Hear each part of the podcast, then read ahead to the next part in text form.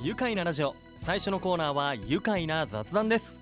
今日のゲストは昔ながらの染めの技法中線そして宮染めの伝統を守る中川線香場の4代目中川祐樹さんです。よろしくお願いします。よろしくお願いします。お久しぶりですね。お久しぶりです。昨年の8月暑い頃でした。お越しいただきましたね、はい。ご無沙汰しております。ご無沙汰してます。よろしくお願いします。よろしくお願いします。中川線香場1905年創業の浴衣や手ぬぐいを伝統技術で染める染め物屋さんです。え宇都宮市の錦大金橋通り沿い。すぐ近くには田川が流れているんですよね、はいね。はい。えー116年前から続く老舗の4代目中川祐樹さんです。いやお元気そうで嬉しいです、ありがとうございます。あの昔からね作られ続けてきました宮染。めはい。今はこう宮染めをする染め物屋さんはもう数少なくなってるんですよね。そうですね。昔はもう20件以上あったって聞くんですけれども、はい、今はもうたった3件しかなくなってしまいました。はい。いやーもう本当数限られてきていますね。そうですね。はい。大変貴重な存在だと思いますあの昔はこの宇都宮の田川沿いに染め物屋さんがもう20軒近くあったということでね、はい。やはり近くにこう川があるっていうのが重要なポイントなんでしょうかね。そうですね。まああの染め物屋さんっていうのは川あの水をいっぱい使うので、うん。川がの近くでやるっていうのがはい。なるほどね。今でも川の水をこうあはい、ね。うちでも、うん。あの染め上がった反物を洗うのは全部川の水で洗ってあーもうはい昔ながらの、はい。まあそのまあ、自然の恵みでもあるわけですよね。ね。川の水もね、ます。はい、そういったものを使って作っているということであの宇都宮でこの宮染めっていうのが盛んになった理由としては、はい、こうやはりあれですか近くに真岡があったり、そうですね。あの元々はこう江戸時代にうん真岡で作られた真岡木綿っていはい。うのがあるんですけど、ええ。それを染めるためにこの田川とか鬼怒川のある宇都宮にうんうん。染め物職人が集まってきたっていうのが始まりですね。でこう日光街道っていう大きな街道があって、うん。交通の便とか物流がいいので、はい。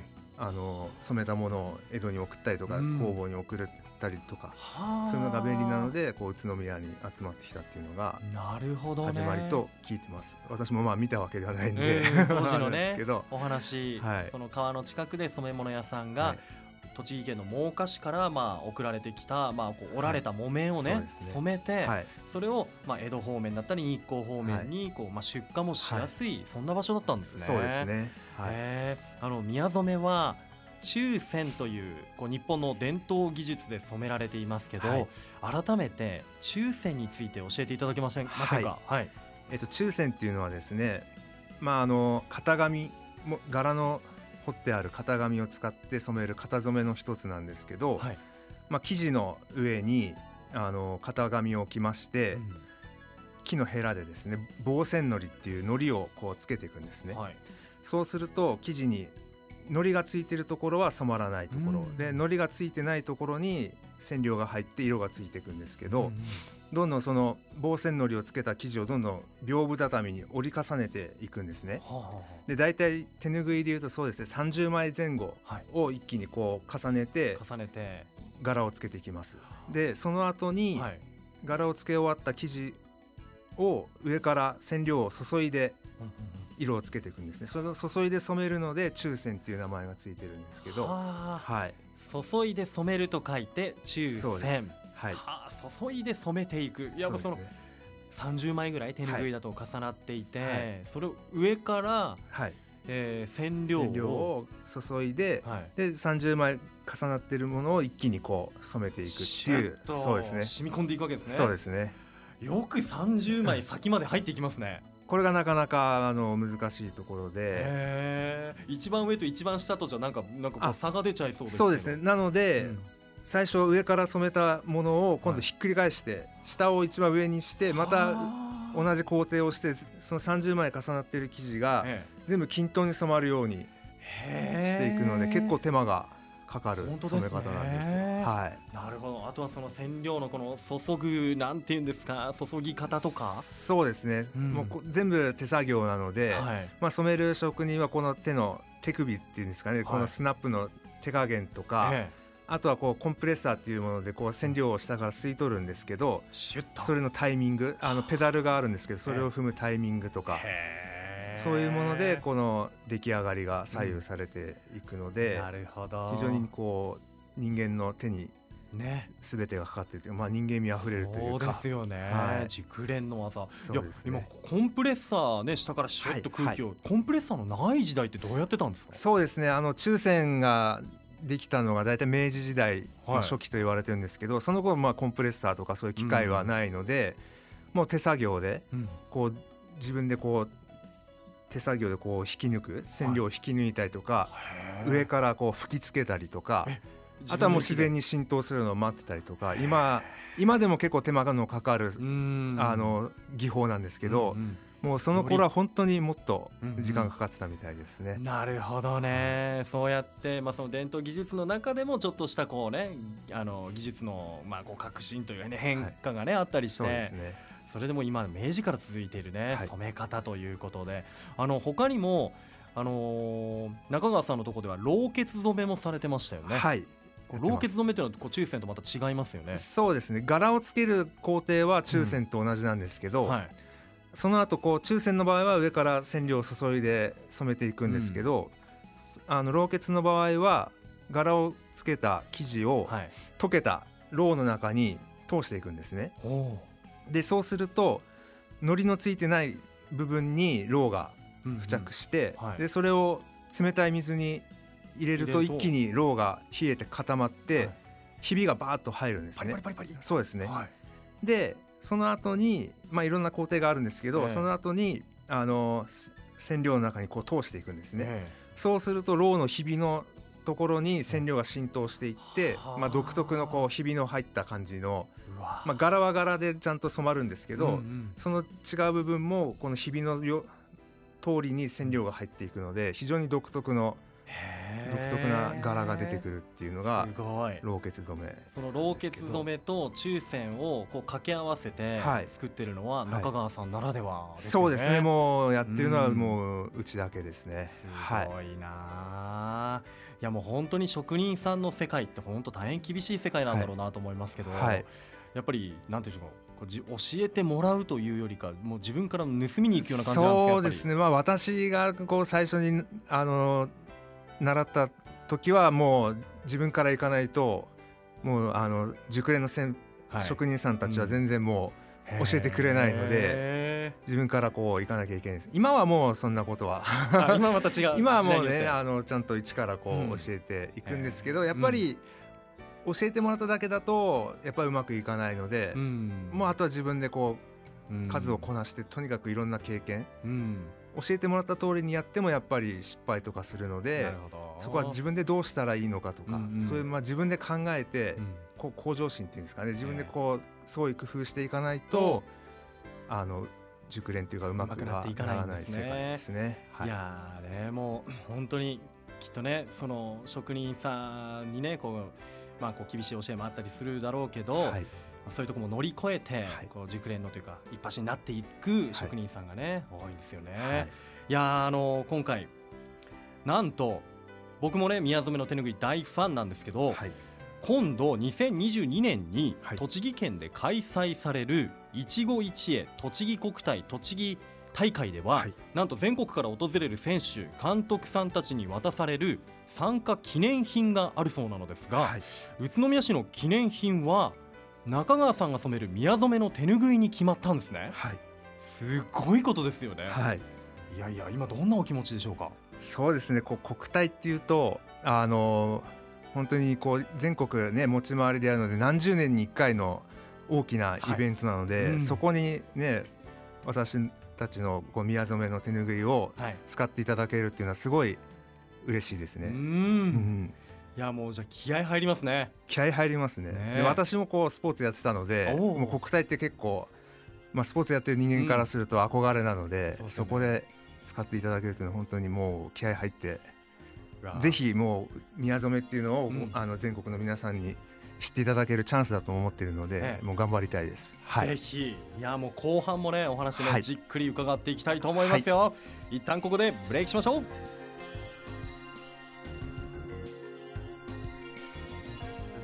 愉快な雑談。今日のゲストは1905年創業の浴衣や手ぬぐいを伝統技術で染める染め物屋さん中川線工場。4代目の中川祐樹さんです引き続きよろしくお願いいたします。よろしくお願いします。さあもう中川さんはねあの柔道をやってたんですね。はい柔道やってました。柔道家だったんですね。はい。わお。まあもうたくさんこう投げてきたね。全然強くはないですけど、強そうですよ。は い全然いややっぱりねね武道だったんだ。はい。いやあのね中川さん今度あれじゃないですか、せんえー、今度中川さんが手掛けることになった、はい一期一会栃木国体、はい。栃木大会のはい。宇都宮市の記念品はい。手ぬぐい。いやーもういろいろなデザインをはい。作っている中で、今回のこの特別なはい。手ぬぐいどんなデザインになりそうでしょうかね？そうですね。まあこれ詳しくは言えないんですけどおはい、まあこう宇都宮のうん、まあ名物をこうねデザインして、はい。でちょっと異国情緒あふれるというかおちょっといろんな国をこうイメージしたはい、まああの僕ら染め物をやってる職人からすると、うん。イメージができない。さすがあのアパレルのデザイナーさんがデザインしたなというおー。斬新な本当に素敵な手ぬぐいになっていくとは思います、はい。そうそう。今回ねこの手ぬぐいの国体のねプロジェクトにははいはい。3社の、ねそうですね。共同プロジェクトなんですよね。はい。そのまあ、うちと、うん。あとはあのもみ屋さんもみ屋を発行しているうん。新潮プレスさんはい。と、でデザインをあのアークネッツさんが担当されてまして、ははい。いあのユニオン通りでねおしゃれなお洋服屋さんをたくさんねやってらっしゃる、ね。アークネットさんがデザインを担当、はい。これは期待が膨らみますね。す。ね。期待してほしいですね、ええはい。そこに宇都宮市のこういろんないろんなデザインがデザインが宇都宮らしさがらしさが入っていくわけなんですね。はい。これ今試作を作っているんですね。そうですね、はい。今試作段階です、はい。言えるところまで。はい。ここだけの話。はい。どんなあれですか？こうデザインというかなんか今異国情緒あふれるそうですね、うん。まあ手ぬぐいらしくないというかまあ一つはちょっとペーズリーとかの入った、まあ、はい。バンダナのようなパ感じ。ンダナ風の手ぬぐい。おお。あとはまあスノルウェーとかスウェーデンの方にあるようなデザインのちょっと北欧風というかあんまりね言うとあれなんですけど。あとはこ言っちゃって言っちゃって、う、まあ、日本を含めたこうアジア東南アジアチックな感じの柄に、う。んこう宇都宮の名物というかえー。それがこう散りばめられたなんだろデザイン。私もあんまりよくわからないんですけどおまだ言えるねまだはっきりとはわからないんですけど。どれもね良さそう。今までになかったねこうデザインが、はいねいやちょっと気になりますね。色もどんな色になるのか。そうですね。ワクワクしますね。ね。ぜいやなんかこの3種類のこのはい。試作品の中から、い。デザインの中から、ひはい。あれなんですね。宇都宮市民によるこう投票も行われる予定なんですね。そうですね、うん。まあデザインをこう3種類お作りしましてはい。それを市民の皆さんの投票によって実際にこうあのお。大会でお配りするええ。デザインを決定しますえちょうど7月そうですね。7後半月のうん。22日ぐらいから、うん。あの投票をお。行う予定です、ええ。はい。この3つのうちからどれがいいかなみんなってことでね。そうすはい。いやぜひこれ公開も楽しみにしていきたいと思います、やっぱり国体に集まる全国の皆さんにね宇都宮の良さとこの伝統工芸の素晴らしさっていうのをね、知ってもらいたいですよね。はい、知っていただきたいです。ところで中川さん、はい。そんな素晴らしいデザインになりそうなんですがこれ一般には販売予定はないんでしょうか、今のところそういうお話はないんですけどこれ私としてもぜひもう本当に素晴らしいデザインなので、あの宇都宮の新しいはい。あの名名物というか、うん。あのお土産品としてうんもうぜひあの売っていただきたいっていうのは。本当ですよ。ちょっとあの、はい。なんか柄は同じで、はい。色違いにしてもらっね。て、こう一般販売用のものも、はいぜひ作ってほしい。いろんな色を展開して、うん。うん販売していただきたい。私はもうあの希望してます。はい、せっかくね型から起こしてるわけですもんね。そうです。うん。はい。やーねこのプロジェクトは中川線工場であの春に3社でね打ち合わせもしたそうなんですが、はい、あのー製造工程の見学も行われたとか、はい。デザイン担当のアークネッツさんの反応とかいかがでしたか、あのとても驚かれたのと、うん。あとはすごいよ喜ばれた、うんもうこんな技術があるのかっていう感じ。であとはすごくそのこう手作業でグラデーションをつけたりとかする。あー。すごい色が綺麗だしそのグラデーションもすごい綺麗だって言って、うん。でこうどうしても手作業で全て手作業でやるので、はい。線とかねあのプリントしたみたいにこうパキッとしないんですよ。ちょっと柔らかいとかちょっと手書き風な感じが出てくるんですけど、ええ。それが逆にそれを生かしたいっていうふうに言っていただいてすくごくあの好評でした。おはい。アパレル界の重鎮もびっくりという、そうですね嬉しかったですね。伝統はい。技術ですよね、はい。さあこれね本当にぜひ公開を待ちたいところで楽しみにしていきたいと思いますが、はい。あの昨年のね今頃でしたねこの番組お越しいただいた頃夏でしたけど8月だったかな。あの時は本当にマスクが不足していましてそんなねコロナ禍でも中川さん何かできればってことであの時は抽選で染め上げたこう生地を使ったマスクをねはい。たくさん作ってらっしゃいましたよね。はいね。本当にねたくさんの方の手に渡ったんじゃないかなとも思うし僕も愛用してるんですが これからのね時期湿度が高くなったりする時にもねすぐ乾くからはい重宝するんですよね、はい。まだマスク作ってらっしゃいますよね。マスクはい作ってます。もういろんな柄ありますんで、ははい。い。もうね今日も実はいくつかお持ちいただいてこれキブナのマスク、キブナはい。可愛いですよね。可愛いですね。ね。もうキブナのマスクにしてもいろいろこのちょっとレモンイエロー的なねこう柔らかいベージュというかな色のものからホワイトクリームのようなそして真っ白のものとか、は紺とかね。紺色とか。はい、そうですね黒っぽいものも三種類。あったりねしますけど、はい。あと手ぬぐいもこれ今日お持ちいただいてるんですけども新作リリースされてますね。はい。これは何ですか？この、えー、藍色にはい。カエルかな？そうですね。それ鳥獣ギガって言うんですけど、鳥獣ギガまあ古典的な昔からある柄なんですけど、今すごい流行ってまして、今大人気なんですね、はい。いろんなところに使われてますね鳥獣ギガの。鳥獣ギガですよ、もうおすすめですね。ねうちの。躍動感のあるカエルがね、はいーンって飛び跳ねて、はいえー他にも生き物がね描かれていたりあと気になったのはこれ可愛いんですよねアイスアイスクリーム。はい。しかもなんていうかなガラスのあのグラスにねアイスクリームが乗っかっててその上にさくらんぼが乗ってるんですよ なんかねレトロで可愛い。もうそれはあのー本当に40年とか50年ぐらい前のはい。お子さんが着る浴衣の柄をはい。ちょっと復刻させまして、えー。で今手ぬぐいにしたんですけどなるほど、ね、すごいレトロなもう今では見ないようなあのカップに入ったアイスクリームなんですけど。ねえ。わあじゃあもう何十年40年50年前のその型がしっかり残っていて、はい。それをまた復刻させまして。復刻。そのはい。当時の方で、ね。えいやすごいな。あ可愛いです。なんかあのおばあちゃんにデパートに連れてってもらって、そうですね。レストランに入ったところで食べるようなアイスクリームが。ノスタルジックな。レトロ柄が。ね、たくさん色違いでねプリントされていてカラフルで可愛いんです。こんなね手ぬぐいもたくさん作ってらっしゃいますから、はい。ぜひねこれ皆さん見てもらいたいですよね、はい。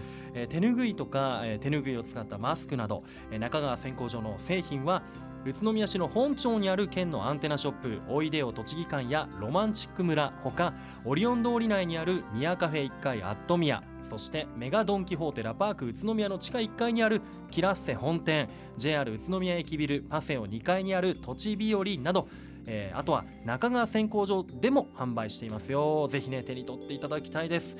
宮染めのね僕手ぬぐい九州のいとこに送ったらすごい喜んでて。あのお返しにって言って博多明太子とか有明海苔とか南関揚げ高菜たくさん送ってもらいましたよ。ね すごいですね。本当あの贈り物にもね喜ばれますのでありがとうございます。海外の友人にも送りたいと思います。さあもういろいろとね今やはりこう伝統芸能伝統行事とかお祭りとかが少なくて、あの本来ね販売している浴衣とかなかなかねはい。難しいかもしれないんですが、はい。あの今オリジナルの浴衣もまた作ってるってことで、そうですね。本当にあのーお祭りとかうん。花火大会とか、そういう浴衣を着て出かけるイベントとかはい。ああとはそういう伝統芸能、うん。まあ、歌舞伎とか日本舞踊とかにすごい浴衣って使われるんですけど、はい、そういうのが本当にこう中止とかうん。自粛とかであの行われない中でうん、本当に浴衣の注文というか浴衣ほぼ全滅というかゼロにうん。なってる状態なのででもなんとかねこの抽選で作られた浴衣を、まあ、残していきたいというか、うん。あの皆さんに知ってもらいたいという思いで、はい。まあ、オリジナルでうん。浴衣を何柄かうん。作ってるんですけど、ね、先ほど柄見せていただきましたけど、はい。菊の花がもう夜空に こう花開いたかのような綺麗なね柄のものとかあと落ち着いたねあの大人っぽいね。そうですね。はい。カラーリングのものとかはい。たくさんありましたので、ぜひあの今ねおうち時間でこうはい。浴衣とかいいじゃないですか、はい。もうおうち時間も長い中で、はい。やっぱこう部屋着にこだわりたいというかやっぱ涼しいし、はい。ねこれからの時期いいと思います。ぜひ浴衣もはい、今年は着たいですね。ぜひ。お願いします、はい。ということでこれからも宮染め抽選染め続けてくださいね。はい。僕ももう手ぬぐいマスクもなどなどずっと愛用させていただきたいと思います。ラジオの前の皆さんもぜひ手仕事でできた魂こもった品々手に取って使ってみてくださいね。じゃあ中川さんまたぜひ番組に来てください、はいぜひよろしくお願いします。それでは最後になりました、はい。このワードで一緒に締めましょう、はい。いきますよ。